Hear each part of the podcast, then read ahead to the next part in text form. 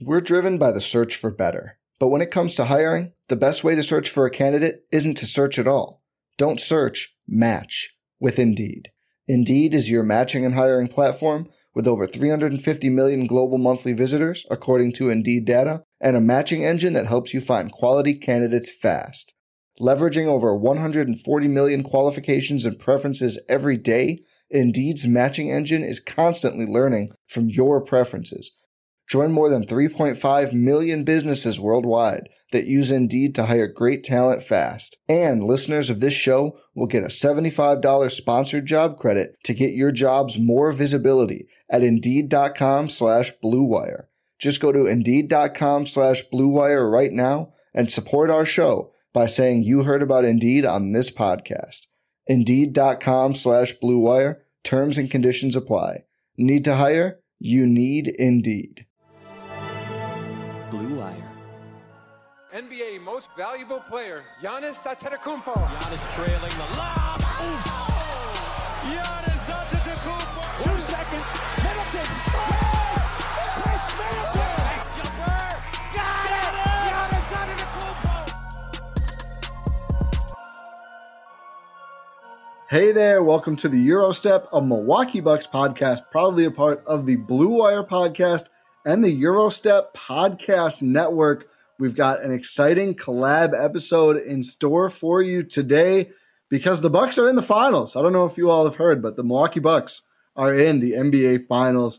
I am Ti Windisch, one of your Gyro Step hosts. I am joined as always by the critically acclaimed Rohan Katti. Rohan, how's it going? I'm doing well. The initial high of the NBA finals, like we get to cover this, it still hasn't worn off yet and but it, it's go time. We have to go right now. Like it's it's starting up today. Yeah, we're here. It's here quickly. And to get ready for it, a crash course on the Phoenix Suns and how this series will presumably look, we've tag teamed with the hosts of The Timeline, a Phoenix Suns podcast, part of the Blue Wire Podcast Network. Mike Vigil and Sam Cooper, the excellent host of that pod. We had a long discussion about all sorts of things in this series, some big questions. Rohan, you want to give a quick rundown of some of the big topics we covered? Yeah, like you said, we tackled a lot of the big questions. We talked matchups, we talked defensive schemes, we talk adjustments, coaching, sort of how injuries play into this. We we go into everything. So make sure you listen to the full full episode. Listen to the full episode here. Subscribe, rate, review if you haven't already.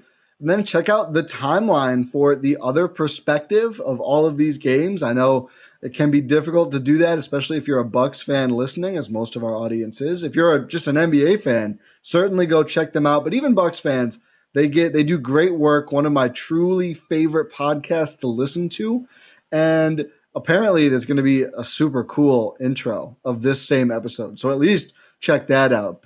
Great production work on display. But yeah, we had a long combo. We think you're going to enjoy it. So here it is. All right, guys. I want to start with uh, what I think is the most obvious question for this series, so we can just get it out of the way uh, from from the beginning here, and that is how how will health factor into this series? And I think this is sort of the the story uh, in a lot of ways of the entirety of the season and the playoffs in general. Uh, and just injuries in general. Like at this point of the season, everyone's playing with something. Chris Paul just had a MRI on his wrist.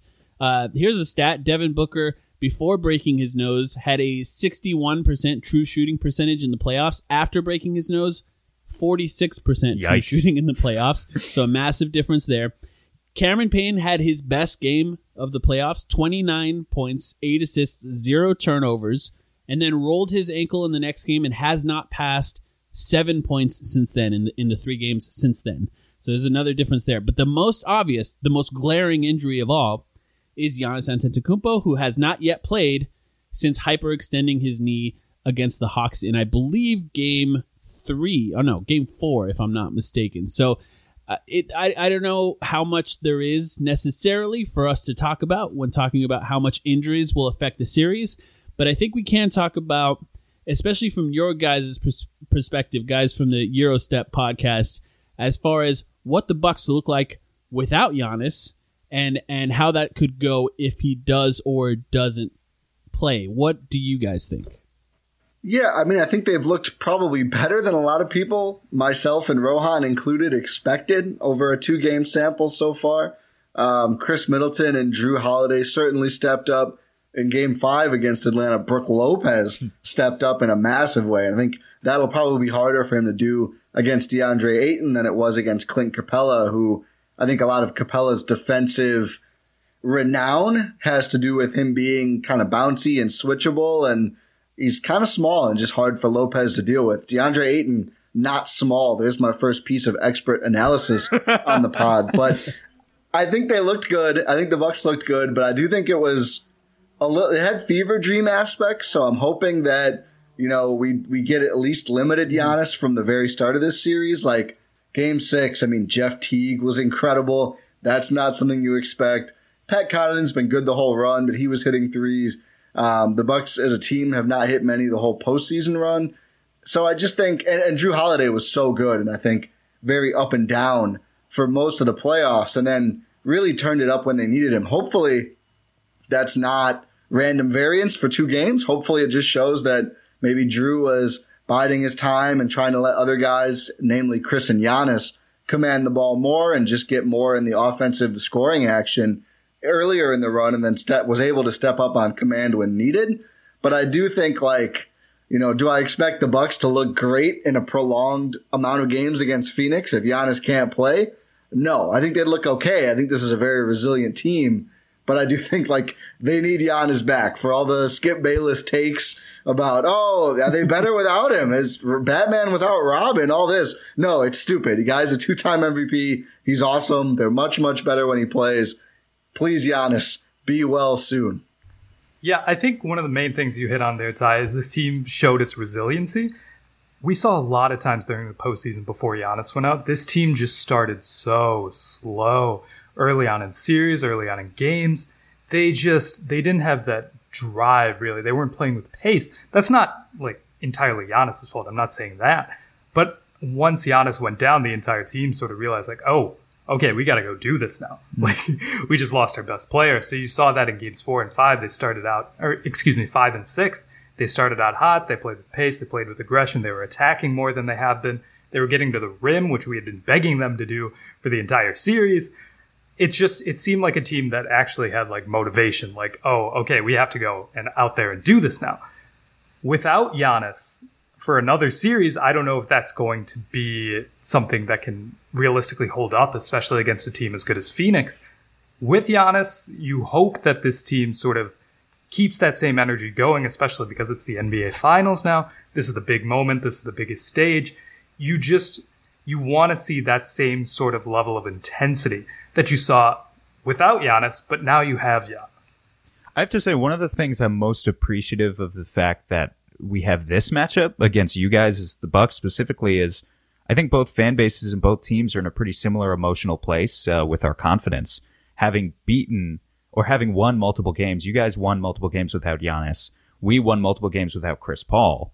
And to your point, Rohan, I think like that did similar things for both fan bases of understanding, oh, this, these are teams that can overcome some level of adversity. Obviously, you, you still say you're the best team with your superstar available but that doesn't mean the other guys are just going to roll over. Um, to what you were saying, Ti, a little bit. I know you were you were talking about Skip Bayless there, and, and I'm by no means am I going to say that the Bucks are better without Giannis. I'm expecting him to suit up in Game One, um, based on the limited info we have now. I'm expecting to game plan for him, and I'm expecting him to be a handful. However, do you think there's an element of like if Giannis does rush back, hopefully they wouldn't rush him back, right? But like if he does come back, eh, there's there's a pressure associated with the NBA finals.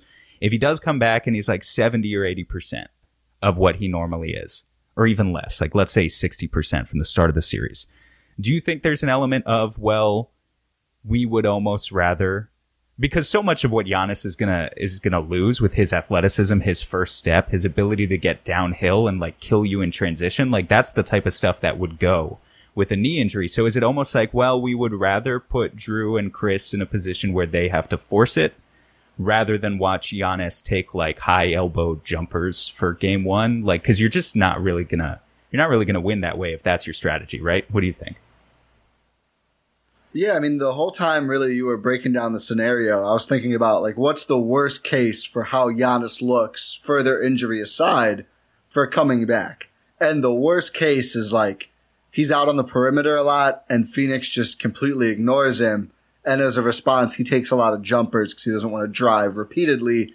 That would be bad. We've seen a much better utilized Giannis in the regular season and especially in the playoffs where he's getting the ball in the elbow, kind of in post position. He's worked on his fadeaway a little bit, sort of on his hook shot, although that's the number one thing I'd like to see him work on more. But you see him busting out these other moves to really, I think, avoid constant charge fouls that he's gotten in years past against the smaller defenders. I mean, that's been that's been the book on guarding Giannis, right? Is put someone Jae Crowder sized on him, have them fall over, and Giannis gets in foul trouble and turns the ball over a lot, and it's bad. So I, I think it, the, if Giannis is going to play, and everybody on the Bucks knows he's not going to be able to rampage like usual, I think you need to bust him out, utilized in much better scenarios. And I think pick and rolls, like as a roll man, is one. But I think really like getting him more post possessions, letting him play make and or score from there, just so it's a little harder for the Suns to ignore him offensively. I think the Bucks are really going to have to be smart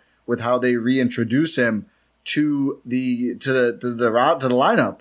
Um, and I think thankfully we've seen much more adjustments, proactive adjustments even from Mike Budenholzer. Although I'm not one to, you know, completely trust Bud by any means. I do think we've seen some things like the way they defended without Giannis starting in game five. I mean, Scram switches off the ball, Brook Lopez switching and holding up, not letting Capela post up like Jrue Holiday or I, I actually they're fine with Jrue, but you know, the smaller players uh, like Chris. But I don't know. I'm I'm I'm fairly confident that they'd use him well, but Giannis is you know, Giannis likes to to play the way Giannis likes to play, although we have seen that evolve a little bit as the playoffs have gone on too. But Rohan, would love to hear your thoughts on this this topic. Yeah, we've seen a hampered Giannis in the past. Given we have no idea what's going to happen with this injury because this we haven't seen this before with Giannis, but we've seen Giannis go through knee injuries in the past and sort of play a little play a little hampered, we'll say. And regardless of whether he's at full strength, ready to go, or anything, he is still going to command a lot of attention at the rim he's still like a massive human being who's insanely strong and can still put pressure on the rim, regardless of whether he's at full strength or not in terms of his knee, just because of his sheer length, is uh, just his power down low. But when we've seen those sort of circumstances happen before, like Ti, you were getting to this, we've seen him being put in a lot of better positions in terms of playmaking. He's been making the right pass, he's been making the right reads, especially during this postseason, like early on. He's really, really evolved as a playmaker, and it's become one of his greatest strengths. We're seeing him get guys in better positioning. We're seeing right team movement, right team adjustments in terms of getting in positions where Giannis can find them easier, lots of relocation, stuff like that. We we can still see Giannis attack uh, the rim, but he can also be a fantastic playmaker, even if he is hampered. So let's say he is, you know, not at full strength, 70 to 80%, let's say. He's still going to make a massive impact out there on the floor, regardless, regardless of whether he's like fully attacking in transition or anything. Yeah, I think the point on him just being the screener in uh, pick and rolls uh, is just he becomes valuable there because anytime you do something like that, it garners attention. You have to pay attention, especially uh, for someone like Giannis. Uh, when he does not have the ball, if he's rolling to the rim, you, you got to pay attention to that. So I think, yeah, that's a great point there. Um, I would love to hear what you guys have as one of the questions, either one of you guys from the Euro- Gyro Step podcast, because uh, uh, we can just go back and forth between ours and yours and see what the questions are. Uh, I mean, I think I've got. Oh, do you have a good Yeah, one, I Rohan? was- I have a very basic one. okay, I was just going to start off with like sort of matchup questions here because when uh, Yeah, that was mine After too. Donte DiVincenzo went out in the Miami Heat series, the Bucks have been playing big. They've been starting PJ Tucker for the majority of the time, sans Yeah. one game. The Suns' two best players are obviously elite, obviously just incredible and Chris Paul and Devin Booker. They are a little a little small, a little small, and obviously they've made that to their advantage. How do you see like Chris Paul and Devin Booker sort of matching up against like a Jrue Holiday and a Khris Middleton on Ah, the defensive end? I Yes. yeah. Um, I think this becomes a much easier question to answer when you have Mikal Bridges on your team because then you have to worry about it less. So Mikal is going to match up on Middleton, I would imagine. He's just, he takes the best Yeah. perimeter assignment of every player throughout the season. And I actually feel super confident in that because Mikal is really long. Um, he's not super strong. So he tends to do better against like the Luka Doncic's, the, uh, the Donovan Mitchells of the world than say, uh, a Kawhi Leonard, Paul George type. So he's going to be on Chris. Um, I think Devin Booker is probably going to take the Jrue Holiday assignment. That would be my guess. Oh, really? Oh, I figured book on PJ and then CP what on they Jrue. try to what they try No, to do is yeah. they Chris Paul is a good helper at this point in his career. He's smart. Hmm. He's not going to be out of place. Actually, so it, it's it's kind of interesting you brought that up, Ti, because really they're the inverse of each other. You look at Chris Paul and Devin Booker. Like Chris Paul's a smart team defender. You're not going to catch him sleeping, but he's just small and he's just old, and so they're going to hide him on a corner shooter like PJ, and then say, hey, you can help off him if if you don't think PJ's going to make the shot. Booker is bigger and he's stronger and he's motivated. We've seen him in these playoffs. Like he's motivated by the idea of playing solid one-on-one man defense against like tough players. Like he, he takes that as a challenge that Yeah. he embraces it. Uh, where Booker tends to fall asleep on defense is if you put him in too many actions and like someone slips behind him backdoor. So if they don't allow that to happen by putting him on a guy who's going to control the ball most of the possession, like Jrue, I think they would actually live with that. Uh, they, they would be pretty happy with that matchup. And then so Chris Paul is probably going to be on PJ. Fascinating. Yeah. So, oh, go ahead. Yeah, and I, I, I do want to ask you guys too. You do think PJ is going to start? Like, I just want to start from there. Yeah, I think absolutely. Like no question. Okay. He's just proven too much. Uh, the Bucks' identity this postseason has been defense. I mean, their offense has been here or there, which is shocking because most of the regular season they're off. They were offensively much better. I think maybe playing PJ a lot more is maybe what changed that around. But the Right. Bucks are so huge on defense. Budenholzer's always been big on defense. I think you know for the shooting woes that we've seen at times. PJ on offense, the offensive rebounding has mm-hmm. been huge. That's the one place mm-hmm. that offensively he offers a lot and has made a big impact for the Bucks. And I think although CP is one of those players, I think Zach Lowe's piece was great on him about just like every possible little thing he's going to exploit. And I think that includes like he'll probably stop PJ from getting some boards just by either flopping well or you know Yes. staking out position and and just getting it or tapping it out or something. I don't think PJ will eat there like he did against Trae Young, but I do think he'll be able to make an impact there. Um, I think he starts for sure. Rohan, do you agree? I mean, after the Atlanta series, where you kind of were like, oh, maybe maybe starting Bobby Portis would be a good idea here, and they still didn't. Yeah, they're going PJ for Yeah. sure. We're driven by the search for better. But when it comes to hiring, the best way to search for a candidate isn't to search at all. Don't search, match with Indeed. Indeed is your matching and hiring platform with over 350 million global monthly visitors, according to Indeed data, and a matching engine that helps you find quality candidates fast. Leveraging over 140 million qualifications and preferences every day, Indeed's matching engine is constantly learning from your preferences. Join more than 3.5 million businesses worldwide that use Indeed to hire great talent fast. And listeners of this show will get a $75 sponsored job credit to get your jobs more visibility at Indeed.com slash BlueWire. Just go to Indeed.com slash BlueWire right now and support our show by saying you heard about Indeed on this podcast. Indeed.com slash BlueWire. Terms and conditions apply. Need to hire? You need Indeed. Hey, it's Kaley Cuoco for Priceline. Ready to go to your happy place for a happy price? Well, why didn't you say so? Just download the Priceline app right now and save up to 60% on hotels. So, whether it's Cousin Kevin's Kazoo concert in Kansas City, go Kevin, or Becky's Bachelorette Bash in Bermuda, you never have to miss a trip ever again. So, download the Priceline app today. Your savings are waiting. Go to your happy place for a happy price. Go to your happy price, Priceline. Okay. Yeah, and this is all uh, under the assumption that Giannis plays uh, for me because my question, I had a very similar question uh, to what you guys had is is who guards Jrue Holiday in particular. I'm assuming that first of all, I want to just preface all of this by saying the Suns have been very willing to switch on just about everything uh, so far. I think Giannis pre- presents a different challenge where they may uh, attempt to not switch on him, which is a little bit easier for a guy who's likely not going to pull up from the three point uh, from the three point line behind screens as often as maybe Don't he tempt could, him. and uh, also yeah. Please. Also, he tends no. to attack. Please, actually, don't tempt him. he attends he tends to attack uh, without a screen a lot of times too. So you know you Yeah. don't have to worry about switching in those scenarios as well. Uh, so I'm just assuming Ayton on Lopez, Crowder on Giannis, Mikal on Chris, and I think when at that point then you have Devin Booker and Chris Paul, and you're looking at PJ and Jrue. And I think Sam said it right, and I think this is something that the Hawks did right. Trae Young was sort of hiding on PJ Tucker a lot of the times. PJ Tucker not much of a a movement guy, We love him, as we all yeah. know.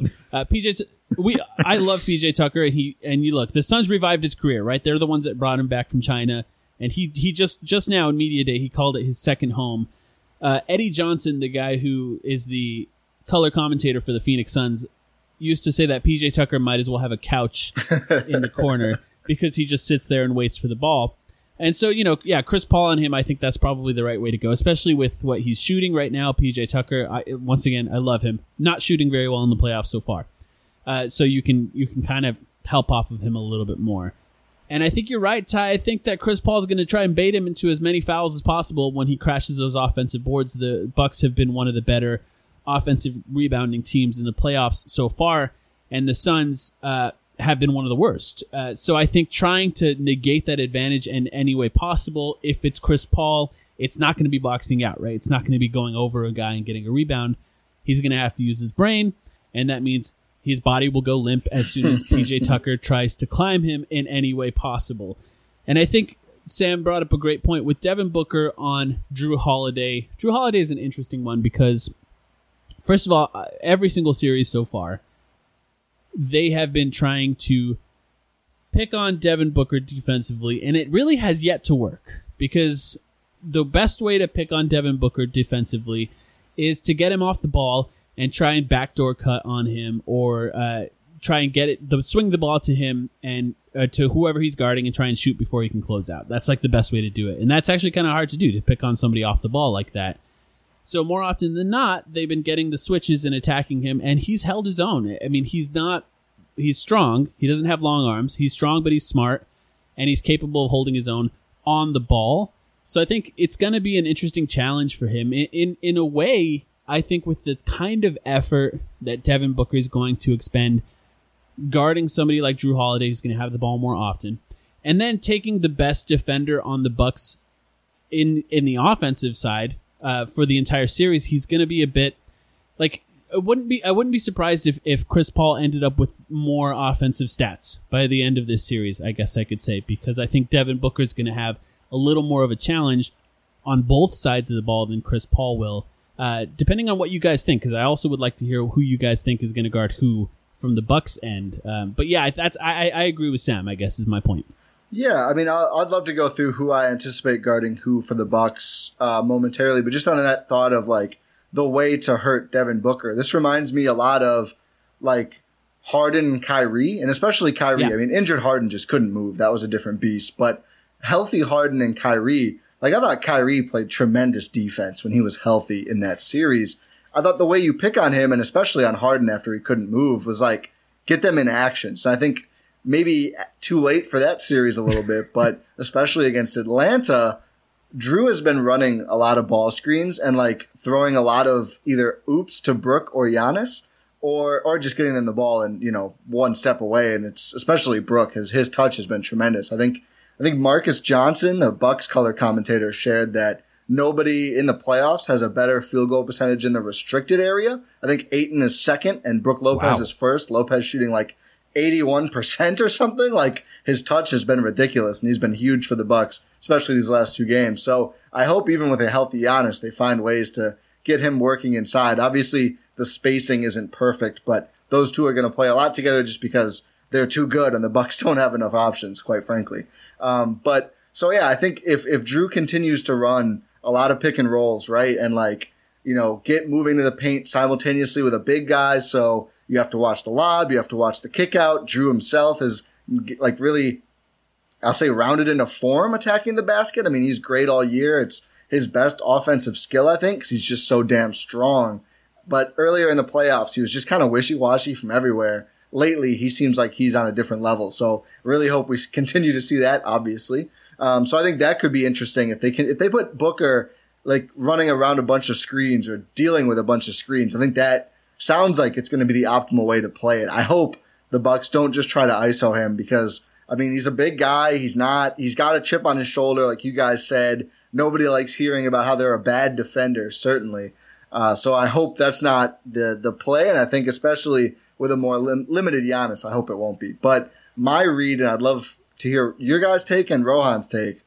I think we start with Jrue on CP, PJ on Booker, Chris on Bridges, Giannis on Crowder, and Brook on Ayton. And I think that Brook Ayton big man battle might sneakily end up defining the series. I think both of them have been so good. And it's like, Right. Will Ayton's youthfulness and strength and energy win out, or Brook Lopez is savvy and he's pretty damn strong too. But those two are like the way they play on both ends is going to be so so big. In So can I just ask? And I have a couple of follow up questions. Actually, I have a bigger one I want to talk about in Yeah. a minute. But just from the outset, there. Um, first of all, I looked up the regular season stats. Jrue played more positions, uh, possessions. Sorry, on Chris Paul in the regular season. Um, I actually came out Yeah. thinking he was probably going to take Devin Booker here, but for you to say the opposite, he's probably going to take CP3 makes sense. Um, why PJ on Booker and not Middleton? Just what's That's what's, what I what's was. the gonna- logic? I was. I was thinking Khris Middleton on Booker, considering the matchups we've seen throughout this postseason. Because out of the two guards that you're going to play, uh, Booker is going to be the guy moving around off ball a lot more than uh, Chris Paul. So. In the Heat series, we saw Khris Middleton take the Duncan Robinson matchup. In the Brooklyn series, we saw Chris take the Joe Harris matchup. I could see this sort of being a, a similar sort of mindset. Obviously, they're very, very, very different players, but I could see Khris Middleton on uh, on Devin Booker and put PJ on Mikal Bridges. Makes it a little bit easier for the Bucks' perspective. But Ti, Ti, what's your reasoning there? Well, I mean, first and foremost, just think of the offensive loads that both players are going to have. I mean, you mentioned it earlier. Uh, I think Mike with like Booker and, and how much he's going to have to do and dealing with potentially guarding Jrue Holiday. Like Chris is going to have to do a ton on offense, especially early in this series, but really all the way throughout.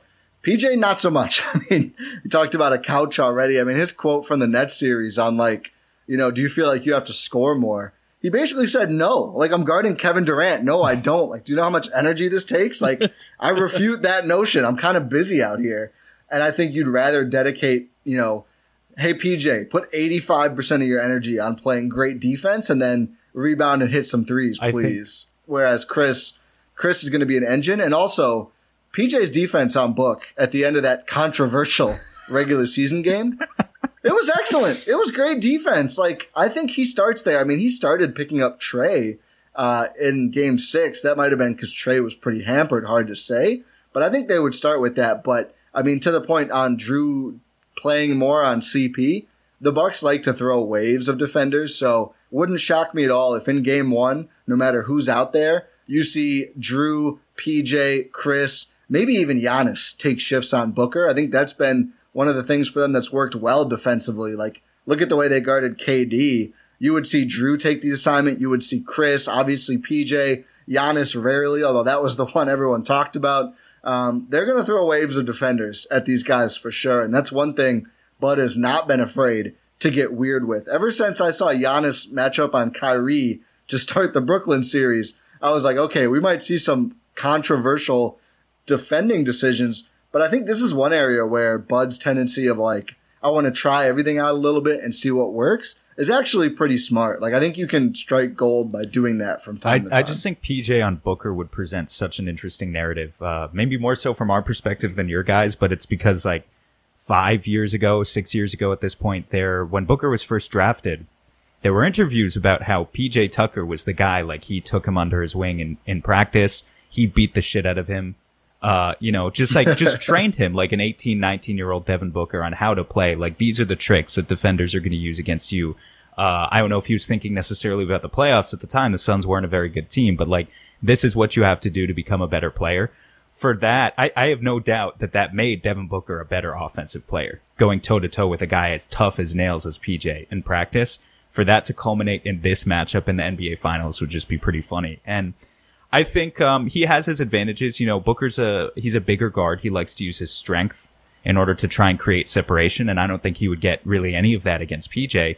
But I think the other thing you have to worry on the other end of the spectrum is uh, just PJ's quickness with where he is at, at this age Yeah. is not what it once was when he was in his heyday.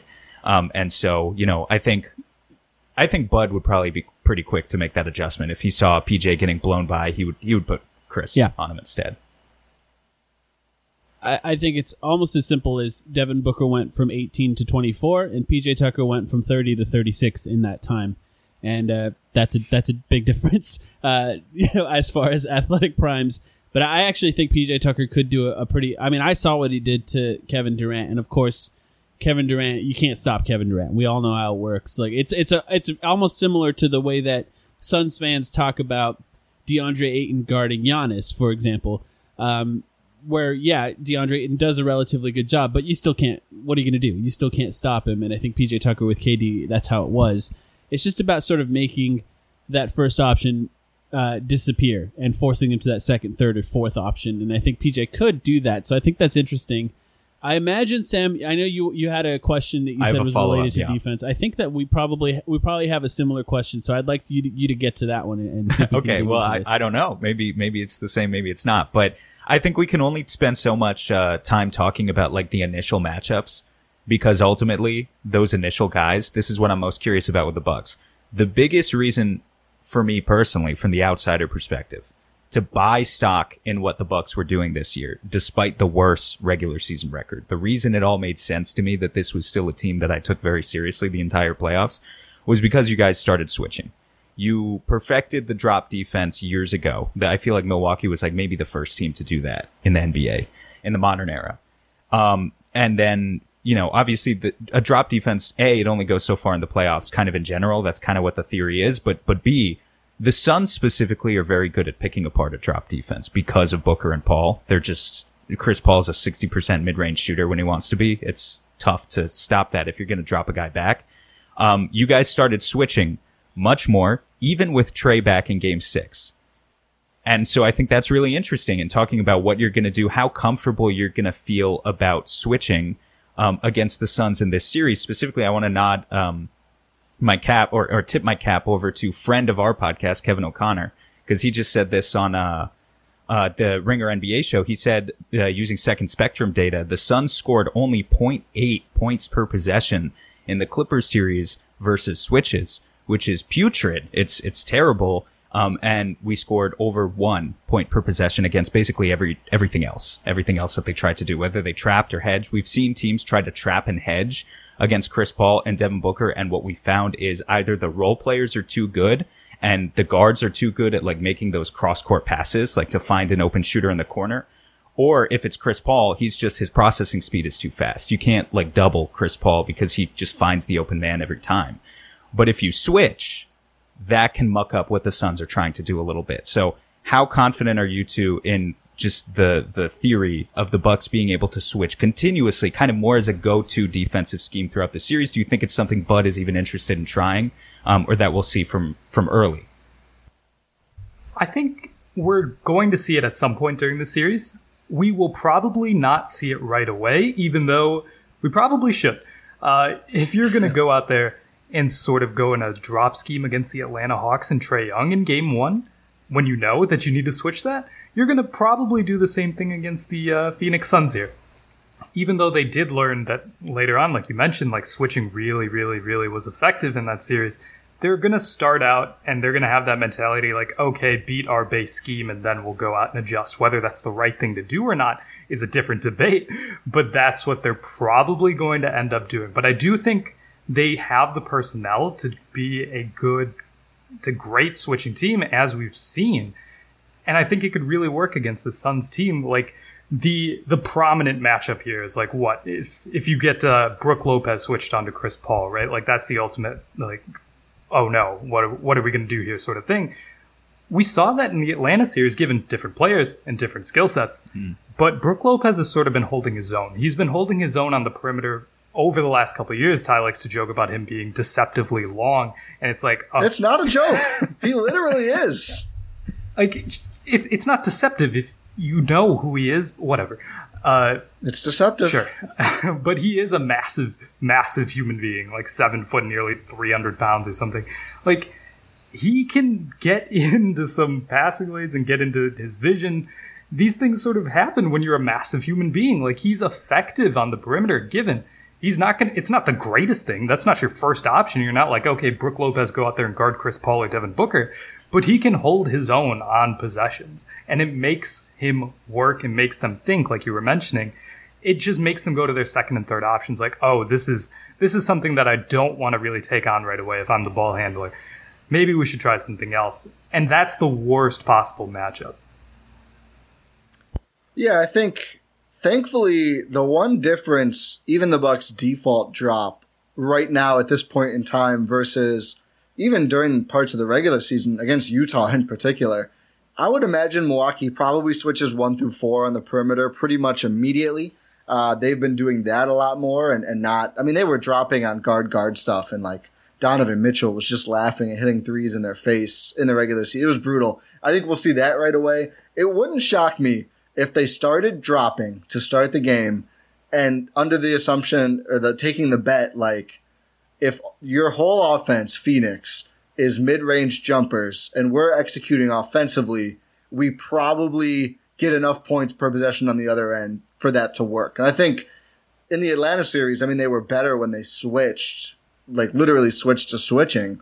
But even game one they probably they should have won that game. They couldn't rebound late or score. They really fell apart late in that game but, you know, Trae puts up 48 and the Hawks barely eked out the win. I think the bet is not always terrible. I don't think it's going to hold up over a seven game series against two guys as great from the mid range as CP and Booker. But I think we're going to see some of it until the Suns manage to punish it enough. And then we'll see the switching. And I think, you know, people are going to say Bud is stupid for that, which is fine. I mean, I've said that for a lot of reasons in the past, although we're, we're riding with him now, baby. But I do think part of it also is like, I don't know if Brook Lopez can play big minutes and switch constantly Yeah. for seven straight games of a series. Like he's huge. He's not very young and it's kind of just preservation. I mean, he works hard no matter what. He's such a Yeah. fulcrum of that defense, but obviously, you know, him having to go out to the perimeter and mess with a Chris Paul or Booker is a lot more work intensive than timing and, and the thought of playing drop defense, which is more cerebral. So I think we'll see it. I, I don't think the Bucks are gonna, you know, lose four straight games or four total games because of a complete unwillingness to go to switching. I think we're gonna see switching as early as game one. But I do think the Bucks are going to try that bet at least a few times. Like, you know, if if if we drop and everyone stays home on shooters, which that was their worst sin in past years, 2019 conference finals especially, they're dropping and helping one pass away. And Kawhi just had a buffet of easy shots and passes. If they stay home on, on shooters and drop, it's like, listen, book, CP, you guys might get yours, but maybe your teammates aren't involved. Maybe we don't give up lobs. And maybe, you know, even great mid range shooters, it's not the most efficient. So it's going to be interesting to see. I think they start dropping. Be interesting to see A, how it works early on. I would assume not super well. And B, how long they stick with it. Tight. I'll be honest. He- hearing you say that the possibility of the Bucks just sort of giving up whatever is available in their mid range to the Suns, every single Suns fan listening to this is is just ecstatic at the thought of that uh, because that tends to be what the Suns want. Like they, they kind of just play for that, and with Devin Booker and Chris Paul being literally two of the best mid range shooters in the NBA, uh, that makes it really hard for me. And Sam, I did have this question essentially almost exactly as you worded it. My question, though, even extends beyond that, in that if the drop does not work, is there a point that Bud will start to pull Brook Lopez's minutes? Because I even think beyond that, if they do start switching, if the Bucks do start switching, assuming that Giannis is healthy, right? That's the preface on all of this podcast here. Uh, I'm not sure that Brook Lopez can continue to play. Now, I appreciate that you guys mentioned that you're a little more confident in him on the perimeter. than I am. I do think it's a little interesting that the Suns have three guys that attack in three different ways on those switches, being that uh, Devin Booker is like a true three level scorer. He might hit you with a step back three. He might get past you, pull up from mid range, and try and get fouled. He might get to the rim. Cameron Payne is essentially the sort of analytics type player. If he gets if he gets a big pulled out to him on the perimeter, he's going to try and blow by you to the rim.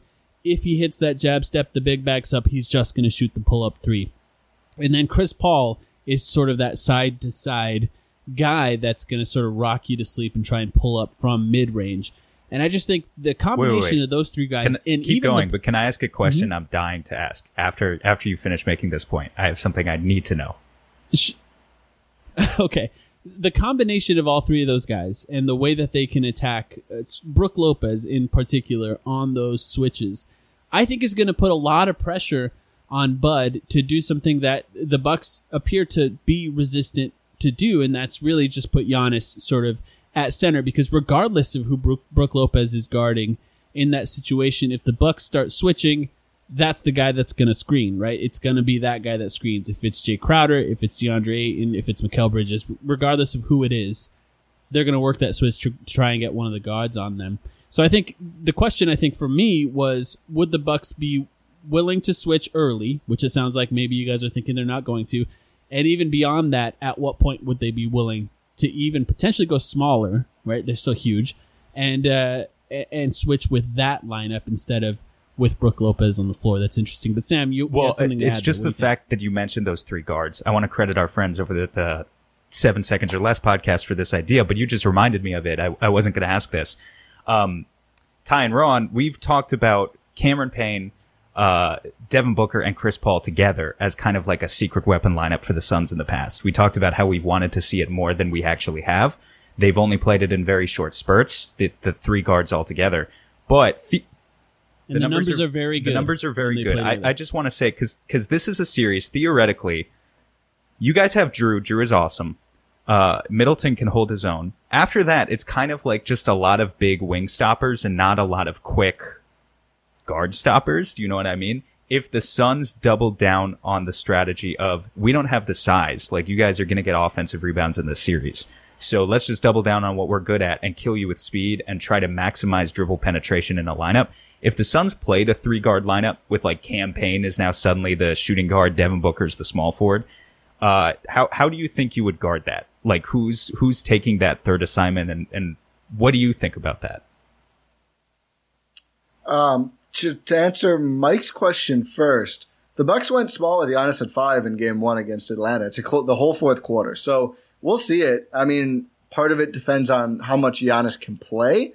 Because if Giannis Right. can't play a ton, they just need Lopez, and they they just need to. They're, they're going to keep working to find ways to play him because there just aren't enough alternatives. Like extended run with Bobby Portis as your small ball five.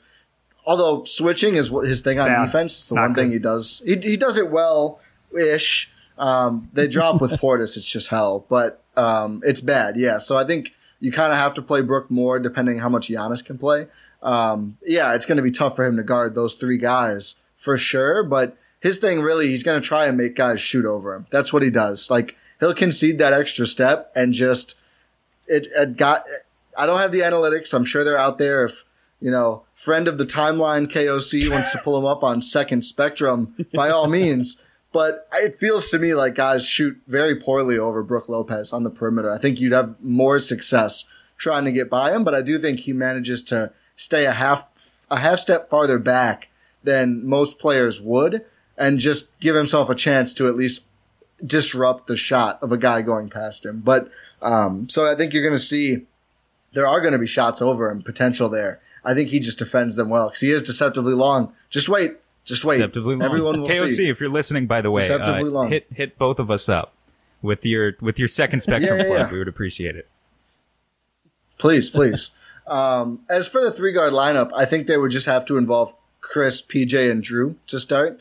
Like with Donte going down, and Donte is not a perfect player by any means, but he's a, a solid to good defender of guards. And the Bucks just they don't have any other of those. I mean, Forbes is bad.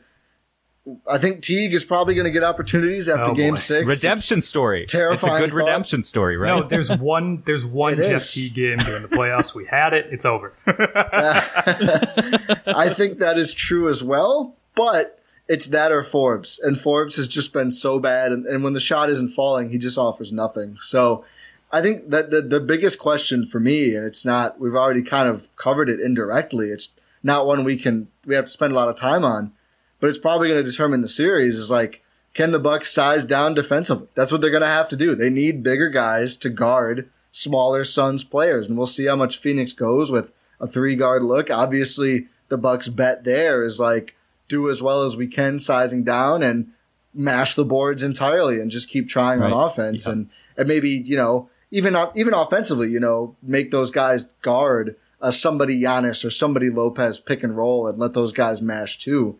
Um, I think that's what that's what they have to do. I, I like the Bucks know that they absolutely cannot like, oh, we'll run out Jrue and Teague for extended minutes so we can guard little guys. Like, no, the better bet is to play the bigger guys who aren't ideal fits, but they're just much better, and that's what we've seen them do. I mean, the guard minutes off the bench have been so scant. Pat Connaughton's probably going to have to get involved and guard some of these guys, which he's been okay. Um, I think he's more of a forward wait, than a guard only at this point. he's only but, been okay. I thought you. Um, I I mean, to. his numbers should be in the Uh, rafters. yes, that's what this. I was going to ask you about this. You weren't supposed to bring it up that soon. Why should Pat Connaughton's number be in the Don't, rafters? please. Ti, ex- ex- please explain it to our audience. Why do you think this? So most of it has to do with the Brooklyn series so far, though he was very good in game six as well against Atlanta. So that was bolstering my case. But my case for that, and we might see another series like this this round, the Bucks ended up with six playable guys against Brooklyn, and he was one of the six. And they ended that series just playing six guys, and he held up, and he came, he was huge in, in game seven. I don't think they win game seven without him. Like it's not it's not a great case. I realize this after self reflection, but I just said it because like no one expected this from Pat. Nobody expected ever, even the most ardent baseball fans, for Pat Connaughton to be able to be one of six players who logs minutes and the Bucks beat a Kevin Durant team on the road. Like he stepped up so huge and has been so much more important than anyone, myself included. I thought he had a good regular season, but he's become a playoff minute able player. And it's not that he's been Playoff P, tremendous. might call him. It's just that he's Right. no, no, no, no, no, no. Don't do that to my guy. Um, but just the fact that he was able to step up and like sponge up some minutes when they just needed him to and not be a net negative. Again, it's like the worst So case basically, for retiring Ti's argument jersey. for uh, hanging Pat's jersey and being a pillar of the franchise is, hey, the expectations were so low, but you played. No, the, the the case is he showed up out of nowhere and was an integral Sure. part, one of That is six guys. we we can put no, you you left out the integral part of a potential. It's We- if they win, so an this? integral part of a title. if you win, you put Pat Connaughton's jersey in the rafters. If we win, Torrey Craig's jersey is going in the rafters. And I saw it- that coming. We call I'm it not deal. even hurt 'cause we I saw call it it, a deal. Yeah. sure. How did that happen? What the hell happened? What? Why? Why couldn't Torrey Craig play on the Bucks? And um, how do you think cash considerations will be guarding him? in You're an this asshole for that. series? Well, I think cast I- I considerations think- is going to hold up real well. I think they have a solid bag. like they'll be they'll be doing well. Um, but uh, I, I don't think Bud was a big fan of Torrey. It's so Well, I will say, And- you guys have a plethora of guys who just go out and get boards, and like we needed that. Torrey's our second best rebounder after DeAndre Ayton, no joke, in our playoff rotation. But you guys didn't need another one of those guys necessarily. Well, they got PJ like the Sure. same day. And I think if they don't get PJ, Right, there's right. no way they do that. But I think it was like, we already have so many wing players. I mean, look at the roster, literally the rotation in these playoffs. He's not going to play anymore. I think part of it was not a great fit. Part of it probably an agent favor. Like, we know you're not going to Yeah. play now that we have PJ. So here, go to a Yeah. good team. I'm guessing the Bucks, like most people, did not expect to see Torrey Craig in the playoffs when they made that trade. They probably don't do it if they see that one coming. Um, but I think that was a lot of it. And, uh, but yeah, it looks terrible now. Obviously, that he's playing good minutes on their their opposition. I, I mean, PJ's great. You guys got a good end of that deal either way. It, it led to PJ Tucker, so uh, I guess it makes sense there. I would love to hear another question from you guys that you have uh, for this series. I still have my one from before, but Rohan, if you have No, one, you, you go for it. Uncork. Go for it. My question is really, and this might sound dumb, but like, who's going to be the Jae Crowder of this series? So My answer, I, I don't know how aware. Well, there's I think there's two options. If you would let me finish, Rohan, Oh my god. your ra- your number is not going up in the rafters anytime soon.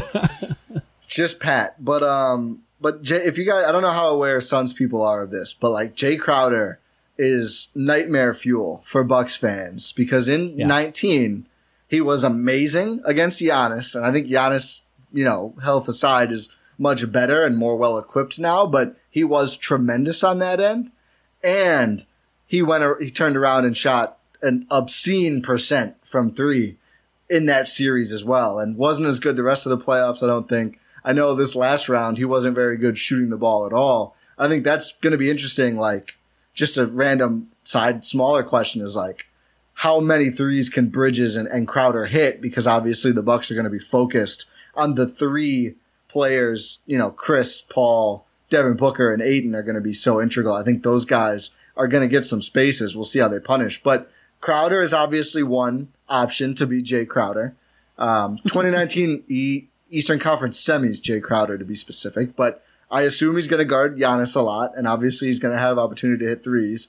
I think the other option is PJ Tucker, who is probably going to play a lot of important defensive assignment minutes, and he's the guy on the Bucks, the one guy I think who is like going to aside aside from Giannis, who's going to be able to shoot a lot of threes. Like teams just aren't that worried about him. I don't know. I'm oh, e- eager to hear what you guys think, but also it's just kind of an unknowable random thing. But like either one of those guys randomly hitting 48% from deep could end up swinging the series. And that's the like terrible swing factor aspect of the playoffs and the finals. First in of all, I had to look up the series stats. Right. So the one you're talking about was last year, correct? Oh wait, shit. It is Yeah, 2020. It was not 2020. I, I think I said not 19. Yeah, it was 2020. My bad. So hold on, one second. yeah, it was a 2020 It just- semis, the bubble It bubble just series. evaded. When I bet on the Heat to beat the Bucks, No, sorry guys, you're uh, Cursed. Can I just say, just Yeah, just while you it. look that up, Sam? Jae Crowder is the one player on both teams that has played in the NBA Finals, and even the finals that he played in was the one in the bubble. Which I think when people talk about the environment of the NBA Finals, part of what's factored into that environment is the absolute insane crowds, which obviously were absent when they played in the bubble. But even having that level, that little bit of experience in the bubble, playing in those uh, finals where the Miami Heat were beat up after This is- uh, the the Eastern Conference, it, it's tough. You know, it's just interesting to see if that will matter at all. It- it's just kind of interesting. Nobody else has played in an NBA Finals game. this is except for Crowder absurd. Sorry, Mike. series. He averaged 15. He Oh, averaged yeah. 15.2. I'm sure I'm telling you guys something you already know. But just for our listeners, 15.2 points per game in that series against the uh, against the Bucks last year. But he took 10.6 shots per game, 10.2 threes, which means Jae Crowder basically he may have taken Wow. like one layup. Like I don't know what that one other shot was, but basically every single shot he took in that series last year was a three. He chucked over 10 of them a game, and he shot 43% on those. This is where the nightmare fuel comes from. That's how I was referring Yeah. to. So Wall Wall doing that, playing exceptional Oh, defense on. Giannis. Like No, but oh to your goodness. point from earlier, Ti, if you stay home on shooters and just give, Paul, I know you didn't phrase it as give Paul and Booker what they want in the mid range, but uh, but it's kind of what it sounded like. Like you know, if you if you stay home on shooters and make Paul and Booker shoot in the mid range, Jae Crowder's not going to take 10 threes per game. Mikal Bridges isn't going to take 10 threes per game. But I would argue like you would probably much rather help on our superstars and force our role players to prove that they can actually do that because Jae Crowder, while he can, like maybe there is a reason he gives you nightmares, he's a very streaky player at the same time.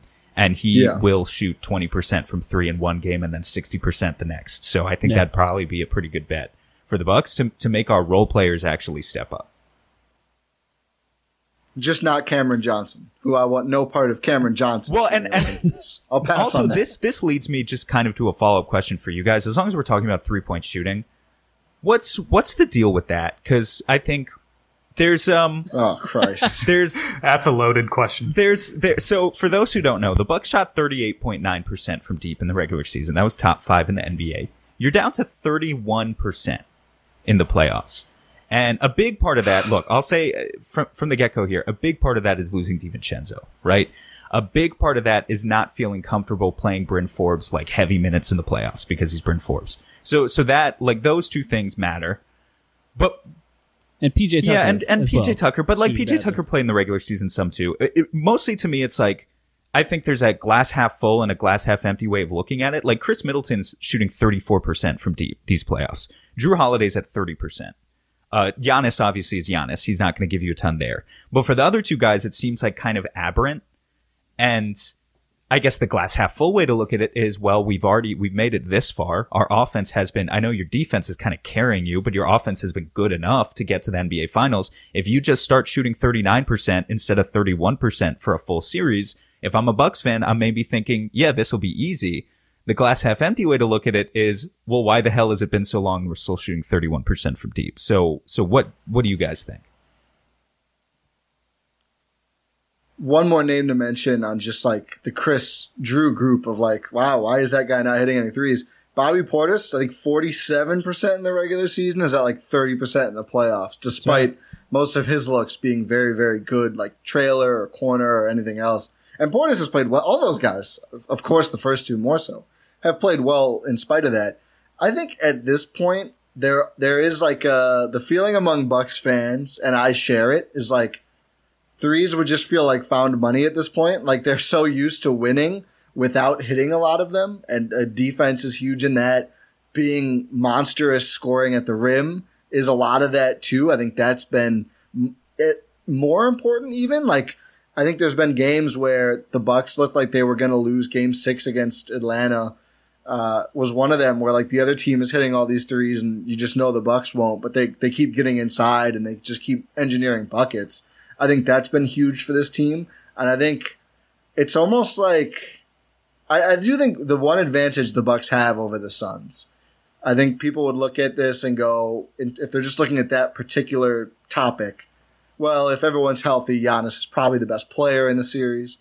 That might be it. That might be all people say. I mean, uh, I think a lot of people would think again when healthy, the Bucks' third guy is probably better than Phoenix's third guy. I don't know if it's super decisive now that Ayton's been tremendous in this playoffs. Maybe it's not even Ayton. I don't know. Maybe it's freaking Cam Payne with how Ayton's good our he's best been. player now. Um, you ask me. I got Yeah, maybe He's our most series he might have been. impactful player. Yeah. He's not our best player. It's a really weird kind of conversation. I want to dig into that in Okay. one second. Um, but but I do think uh, with the the one advantage the Bucks have is like they've been through more adversity in getting this far. Not that Phoenix hasn't seen any. I mean, obviously you win without CP and everything else, and it's a great group, and I think they're ready for this spot for sure. But the Bucks have been in like multiple scenarios where it's like, oh, our playoffs is probably just over. I mean, they sweep Miami, sure, but they needed overtime in game one, and that Miami team stunk. And I think if they lose that game one, things could have gotten a little bit ugly. Probably not because they were so talented, but they could have. I mean that that team was all that team was nightmare fuel demons too for a lot of Bucks fans. But the way they lost game two in Brooklyn, oh my god! I mean, we thought the run was over, the core would have to get broken up. We called it an organizational failure. The way they lost game five against Brooklyn was pretty much as ugly, and they persevered and win. Game four against Atlanta, you start out flat, then you lose Giannis. The fear is maybe for the postseason, and they lose that game, but he's healthy and they, they come back and win the series. Like they've been just punched in the face, point blank, so many times that to still be here, I feel like that might be working for them more than anything else. And the three point shooting is part of that too. Like they've they've gotten pretty much no positive variance, luck, uh, whatever you want to call it, whether it's luck or skill, I don't know. It never works out for the Bucks, whatever it is. Um, but they've won anyway. And like even in the first round, everyone said Forbes got lucky. I think he was one made total three over his season average against Miami. Like he wasn't nuts. Like they he was able to play because Miami stinks on offense, and he just shot a lot and he made about his usual amount. So I think that's just another factor in like these Bucks just keep finding ways to win. I think this might be their toughest challenge yet. The only reason I say might is because Kevin Durant in that series was just like otherworldly. I mean, I still can't believe they beat that guy four times. Help aside, but I, I think, I yeah, I, I don't know if anyone, I don't think anyone, fans, coaches, players, is counting on Milwaukee suddenly being a great three point shooting team. But God, it would be nice. Yeah, I think the uh, you could. I'm about to give like a fun stat I just found, and it can be taken two ways. Like one, if you're positive for the Milwaukee Bucks, it's like, oh, there's so much variance, and it's like, oh, you can do so much better. And if you're like, want to take the opposite road, it's like, my God, they stink. So in the regular season, the Bucks were sixth in the NBA on wide open threes, 41.7 percent, according to uh, NBA's uh, tracking data. In the playoffs so far, they are dead last with 30.9 percent Oh on wide God. open threes dead last. And they're so like the positive thing is they're they're dead last on wide open threes and they're in the NBA finals. And there's still you can shoot better than that. You I mean you technically can get worse, I guess, but statistically you would think that it would go higher than that. Yeah, you can't can't really get worse than dead last. I mean, technically, I guess that just that's just what dead last is. But yeah, I I, I found that to be uh, something that stood out to me as well. I think a lot of this series and, and people who don't like basketball. First of all, people who don't like basketball aren't listening to either one of our podcasts. But uh, people who don't like basketball hate hearing something like this. But like whatever team gets hot from three, that's going to affect the series dramatically. Uh, that was one of the things that I had written down. It's not super super fun um, to say that, but I think that's going to have a, a big effect. And I think sort of uh, we can call that Jae Crowdering, I guess. Uh, Sam has a great point about Jae Crowder. He's the king of averaging 10 points a game, but doing that by scoring one in one game and 20 in the next.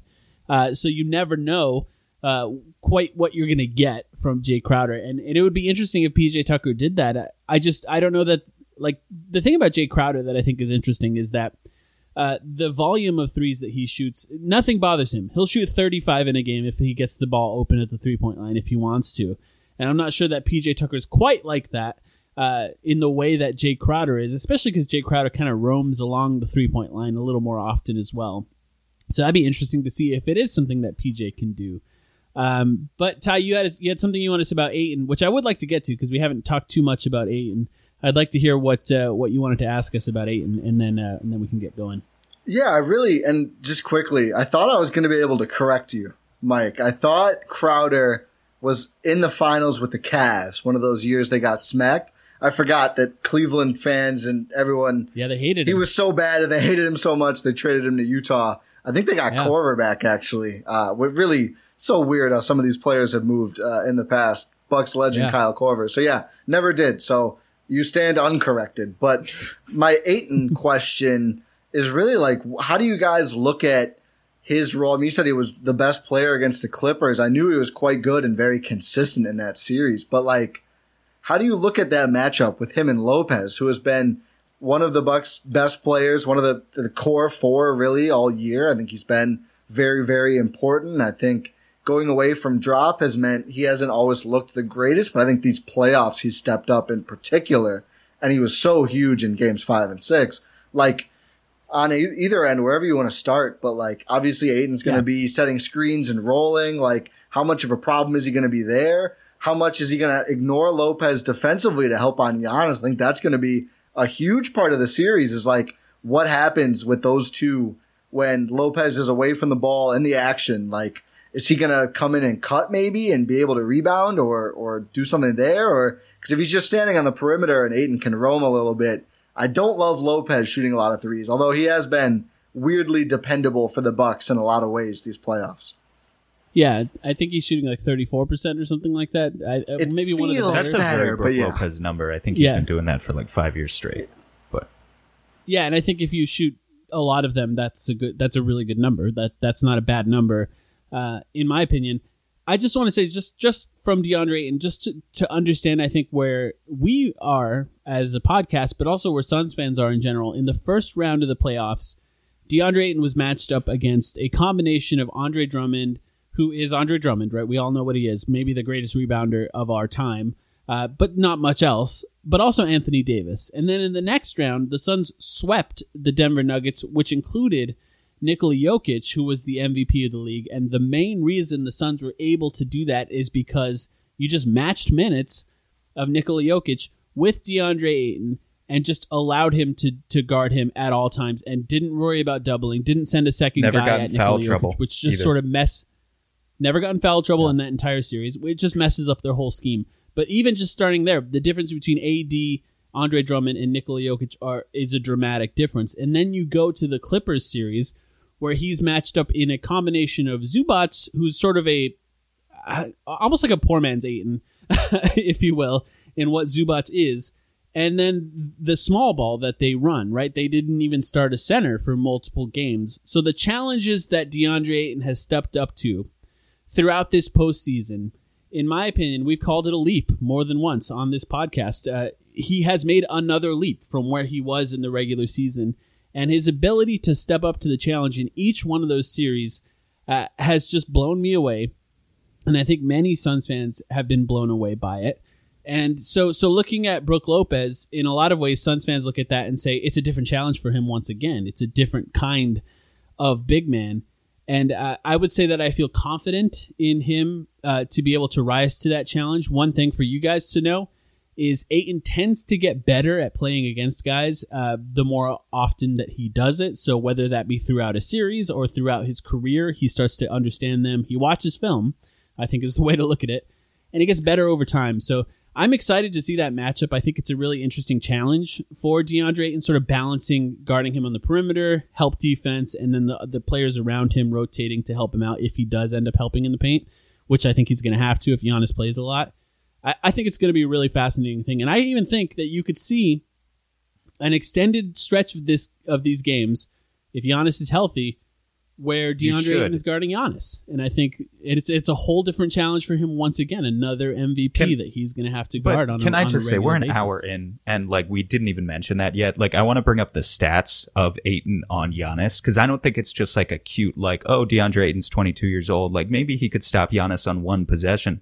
He's done it before, and I pulled through NBA's tracking data all of Ayton's possessions on Giannis in the past. He's played a total of 19 minutes against Giannis through six games between his rookie his rookie season, his sophomore season, and this year. All regular season games. So I admit, like, if you don't want to take too much from it, that's fine. But Giannis in those games has scored 46 points when matched up against Ayton in 19 minutes. But he shot 14 for 35 from the field. He shot 18 of 23 from the free throw line. So he has gotten to the free throw line. If you tally up those field goals and those free throws with that point total, it comes out to a 51% true shooting percentage, which for Giannis Antetokounmpo, the two-time MVP who, who routinely posts 60 plus, is very bad. And if you go into this series with the prospect of Giannis being limited, I couldn't possibly be more confident in Ayton's ability defensively to handle whatever's asked of him, whether that's Giannis or Brook Lopez. They're different challenges. But I think defensively, he's at that point where whatever you toss at him, he's going to be able to handle. Now on offense, because I remember Ti was, was talking about that first. He was like, Oh, is he going to be a threat on the roll? I think the beauty of Ayton's offense at this point, i- it's kind of subversive. It's however much attention you want to pay to Ayton's offense is gonna, that, that's gonna heavily influence what you get out of him. So if his gravity's doing a lot of work and you decide to keep Lopez or, or a low, um, a tagger close to him on those lobs, maybe he's not going to score a lot of points, but maybe Chris Paul and Devin Booker are, are, are going to get the pull-ups that they want in the mid-range. If you pay more, or the, Or the corners. If you pay more yeah. attention to the guards, Ayton's going to get some lobs. I mean, his offense is not really the go-to at this point. I think the reason it's so hard to sell the casual fan is DeAndre Ayton being, when I say he's the most impactful player on the Phoenix Suns at this point, I mean it. And 99% of that is on the defensive end because that's how good he's been through three rounds. So, is there any chance that, let's say, the starting fives are what we expect and Giannis is playing? Would that would Monty ever stick Ayton on Giannis and someone like Crowder Um, onto Well, Lopez? it's interesting you ask actually because when I looked at that data, um, Ayton logged significantly more minutes. I remembered in a game because because there was a game during Ayton's rookie season when we had Rookie year, Ayton was one of the best Giannis defenders I ever saw. Since then, I feel like Giannis has gotten better, but that year he was amazing. won one of those. I think we won both of those games actually somehow. We won at least one of those games that we had no business winning that regular season. We were a 19 win team, but it was such a storyline among Suns fans because hey, we're a we're a terrible team. Look at what DeAndre Ayton, our rookie, just did to Giannis. I remember that being a storyline. Um, the matchup data claims that he's logged actually much more minutes in the two games this year with Monty Williams as the coach. So I wouldn't be surprised um, if that's the case. I, I, I wouldn't be surprised at all. Um, but I do. Uh, my suspicion. I think my it would suspicion take- is Jae starts. I think it would take a few Brook Lopez threes. I think to, to do that. I think it might start the other way around. But if Brook Lopez starts hitting threes, And look, then they might switch it up. what I just and try said with. Giannis got to the free throw line against Ayton. If you're a Bucks fan, I'll say the same thing to you as I would have said to, to any any other fan of a team we've played at this point. I said this, you know, to Nuggets fans too. If you can get DeAndre Ayton into foul trouble, you can win this series easily because the hmm. Suns don't have a backup center, and you're already so big. You grab a lot of offensive rebounds. If you get DeAndre Ayton out of the game, you already the Bucks are I think first in second chance points. The the Suns are close to dead last among playoff teams. So just think about the opportunities to feast that you'll have. Your your first look on offense doesn't even need to be efficient if DeAndre Ayton is out of the game because then you can just clean up on Dario Saric. The problem is DeAndre Ayton is one of the best centers in the NBA already at his young age at not being put into those positions. He's very good at using verticality. So it's not going to be easy, but if anyone can do it, it is Giannis Antetokounmpo. So we'll see. Rohan, do you have a Good stuff. question? No, it's just Anything? I think it's going to depend a lot on what Brook Lopez can do, both inside and outside. That'll dictate those matchups. Mike, you were talking Yeah. about him hitting some threes, but also like if they're putting a smaller guy on him, he's just going to go out there and mash down low. Like he, he will put whoever's smaller than him in the basket, and we we saw that a lot during the Brooklyn series. We saw that during the Atlanta series. Like if they go small, put a smaller guy on him, he's going to try to abuse that matchup, and he's so efficient it's going to be it's going to be a good shot no matter what. So that's going to be an interesting matchup because not only does uh, putting Ayton on Giannis sort of hamper Giannis maybe potentially, but you're also like, oh, what's the result of that? Is that going to lead to even more efficient shots? It's, I mean, the mindset should be let's get the ball out of the best player's hands realistically, but you're also posing like problems as a consequence of doing so. So it'll just it'll be a really interesting chess match chess match to see what happens there. Yeah. Yeah. And two quick thoughts on that. One, the Bucks have gotten better as the playoffs have gone on on when they see a Crowder sized or smaller player on Lopez early and especially in the regular season, they would like get it to him like 18 feet away and have him post up. And that's awful. He's way too slow. He does not make the decision quickly enough. If he gets doubled, it's like almost a surefire turnover unless he just hits a silly shot. And he will hit silly shots, but they've been much better at like, okay, we're going to get you the ball four feet away and you can dribble once or not dribble and just throw up a floater or whatever. And you're right there. And that, that's been much, much better. So hopefully when they do stick a small or hide a small on Lopez, the Bucks are continuing to like throw him lobs or get him in post position very, very close to the basket. The second quick thing, and this is something I noticed before Giannis's injury against Atlanta, you know, certainly Ayton's not the only good Suns defender. They have some great perimeter defenders, but as you mentioned, the one center, the one rim protector, Giannis had Capela on him a lot. And for a substantial part earlier in that series, like he drags Capela out of the paint and he's kind of just sizing up in the middle of the floor. And the Bucks were cutting from all over and just getting really good looks at the rim because if you get that first step and Capela's out of the paint, no one's really there to contest the shot. It's really hard for a perimeter player to help off of anyone and be able to defend that. So it will be interesting to see if Giannis can do better against Crowder and force the Ayton matchup. If the Bucks do similar things, of it's almost like it's not really, but like the old Kawhi isolation when teams would just stick whoever Kawhi was guarding in the corner. It's like let's get Giannis out of the paint and open up that space now that the big terrifying Ayton isn't there for other players to be able to get to the basket. So it'd be interesting to see if we see much of that at all. Yeah, that, that's interesting to think about, and I think that's where we would see. I guess from my perspective, where we would see the difference between the secondary perimeter defenders on the Hawks. Oh yeah, the versus Suns guys are when it's so Mikal much better. No Jae question. Crowder. No question. Yeah, yeah, absolutely. I, I'll say this before we get going here. Um, I like the Bucks. I like their fans. I like you guys, and um, uh, every series I think we've gone into it. This is kind of the way I felt about the Nuggets. I didn't leave that Nuggets series feeling any bad way about the Nuggets either. Um, I hate that it has to be you guys that are our enemies um, for for this uh, this one. Um, but I think it's great. I think that in this in this specific series, if, if the Suns win, obviously first championship ever, revenge for the coin flip, something we Yep. didn't even talk about. Yep. Um, it, it would be amazing if if the Bucks end up winning. I would obviously be devastated in many many ways. Happy for PJ Tucker. Happy for Giannis. Uh, once I go through the stages of grief, grief, I think I would probably get there. Um, but I appreciate that we get to go through this journey together. Blue Wire podcasts, uh, all of us with Blue Wire. Um, it's fun that we get to do this with you guys. I'm happy that you guys get to cover the finals as well. I think maybe we should all take a moment just to plug our, our maybe our Twitter accounts and our podcast real quick, since I know this is running on both of our uh, feeds. If you guys want to go first. Yeah, we'll, we'll have to do series predictions after, but we'll make the people sit through our self gratifying plugs first. Uh, I'm Ti at Ti Windisch, T I W I N D I S C H on Twitter, one half of the Gyro Step podcast, which is also found on Twitter at Gyro Step Podcast. That's G Y R O Step, an allusion to Giannis. Uh, and The greatest podcast name, I think. Oh, agreed. Uh, At least on our network. Uh, yeah. We always tell people one day the content will be as good as the name, and then we'll be like the number one podcast in the universe. But that's found on all podcast platforms as the Gyro Step Podcast Network. We've aligned with our friends at the Win in Six podcast, teamed up, super team, covering the Bucks. So there are four of us you'll hear regularly on that feed, breaking down all things Bucks, including a ton of collabs this postseason. But my Gyro Step co-host Rohan Katti, take it away. Well, I mean, you, you took everything else, so I guess I'll just plug myself. Uh, I'm on Twitter at r k a t t i j r, and that's that's it. You covered everything else. I'm, I'm efficient. What can I say? I'm Khris Middleton in games three through seven out here. Uh, you All go right, I'll- first. I, I can go. I, I'm Mike. Um, you can find me at Protected Pick. I'm the guy with the bag on his head. That's what most people refer to me as. Our podcast is called The Timeline, a Phoenix Suns podcast.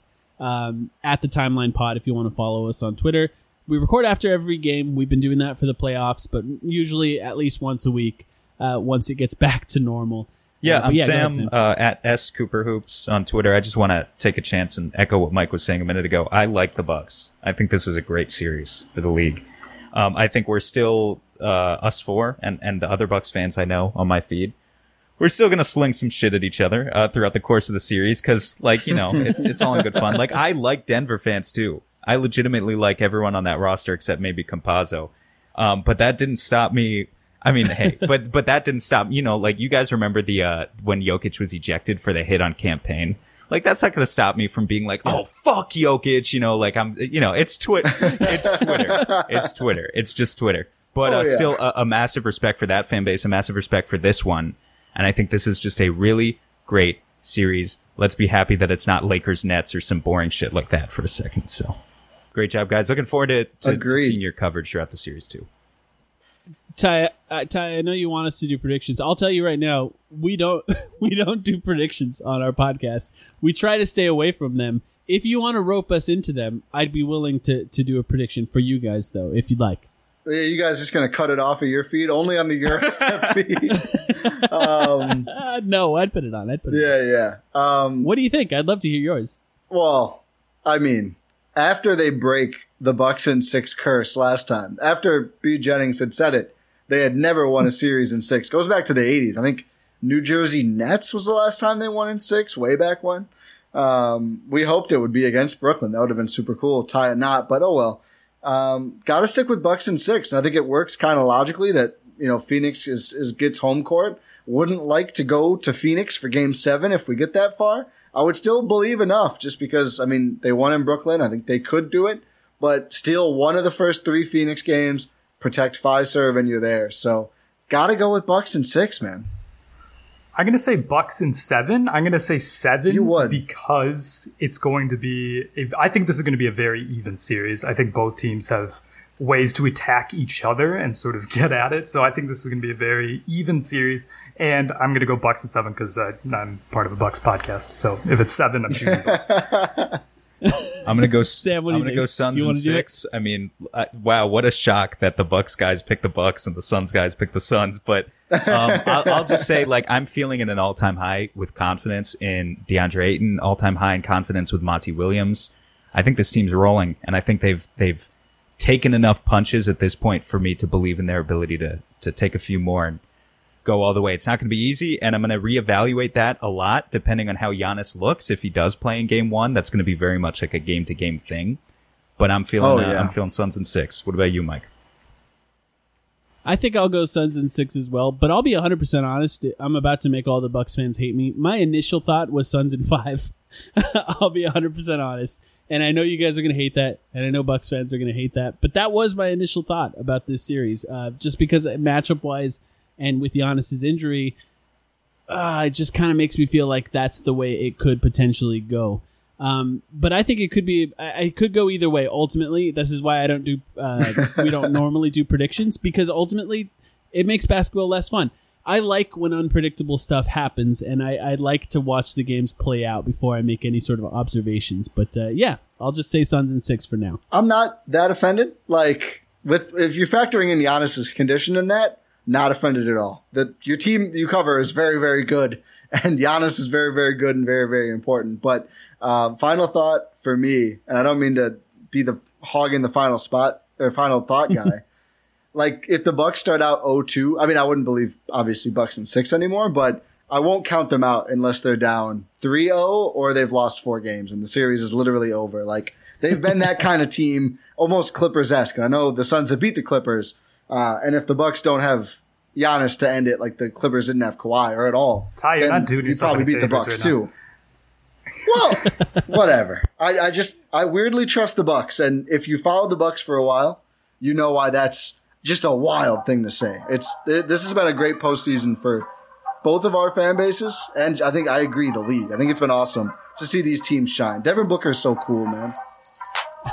Good luck, guys. It, it should be fun either way. Regardless of how you, everyone here thinks that it's going to play out, this series is going to be a fun series no matter what. It is the NBA Finals. Before we do the outro, Ti, do we have a five star review to be on? We do, but I think we're this is the last new one we have. I know Apple takes a couple days to show them, so hopefully there's hundreds more about to pop up. But this is your moment, dear listener. Leave a five star review on an Apple product, rating and review. Get it right on the air. Weigh in like Alex's llama did with the subject line Ajax the Shadow Hunter. No idea what that's about, but five stars, so we are reading it. Alex's llama says, been a win in six and lockdown bucks listener for years and just happened upon gyro step this playoff run i feel like it meshes the best aspects of lob slash wi6 into one nifty package i am a big fan of the collaboration pods between it and win in six partially because of my years of loyalty slash listenership and also because it invites different perspectives from jordan and adam ti and rohan are hit and miss just kidding they are insightful and funny enough to keep this neurotic dude through the emotional roller coaster that is being a Bucks fan. Keep it up. The subject line out of left field, the actual meat of the review, great. Inside jokes in there. I know, that's the- fandom that's the best part. roller coaster. The, the Yes. inside jokes are the best part, though. Yes, hit and miss. The only way you would understand that is if I don't even remember what episode it was. It was part of a different. You Time just isn't real, and Yeah. nothing is real. listen, listen to all the pods. You'll figure it out eventually. Uh, but yeah, the inside jokes are fantastic. Ti, like you mentioned, leave a review so you can get it read on the air. And plus, it helps us out a lot, and we really appreciate it. And we've just appreciated all of the support. We've been getting massive support lately, and we really, we really, truly do appreciate it. But we can wrap this up. Say thank you for listening to this episode of the Gyro Step here on the Blue Wire Podcast Network. If you did enjoy the show, make sure you are subscribed on your podcast platform of choice. And again, leave that five star review so we can read it out on the air. Uh, stay safe, everyone. Go Bucks. Check out all of the content across the network. Again, check out the timeline, guys. Uh, we will talk to you next time, and go Bucks.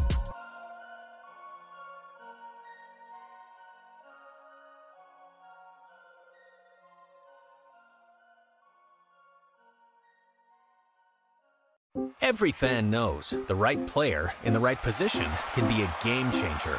Put LifeLock between your identity and identity thieves to monitor and alert you to threats you could miss.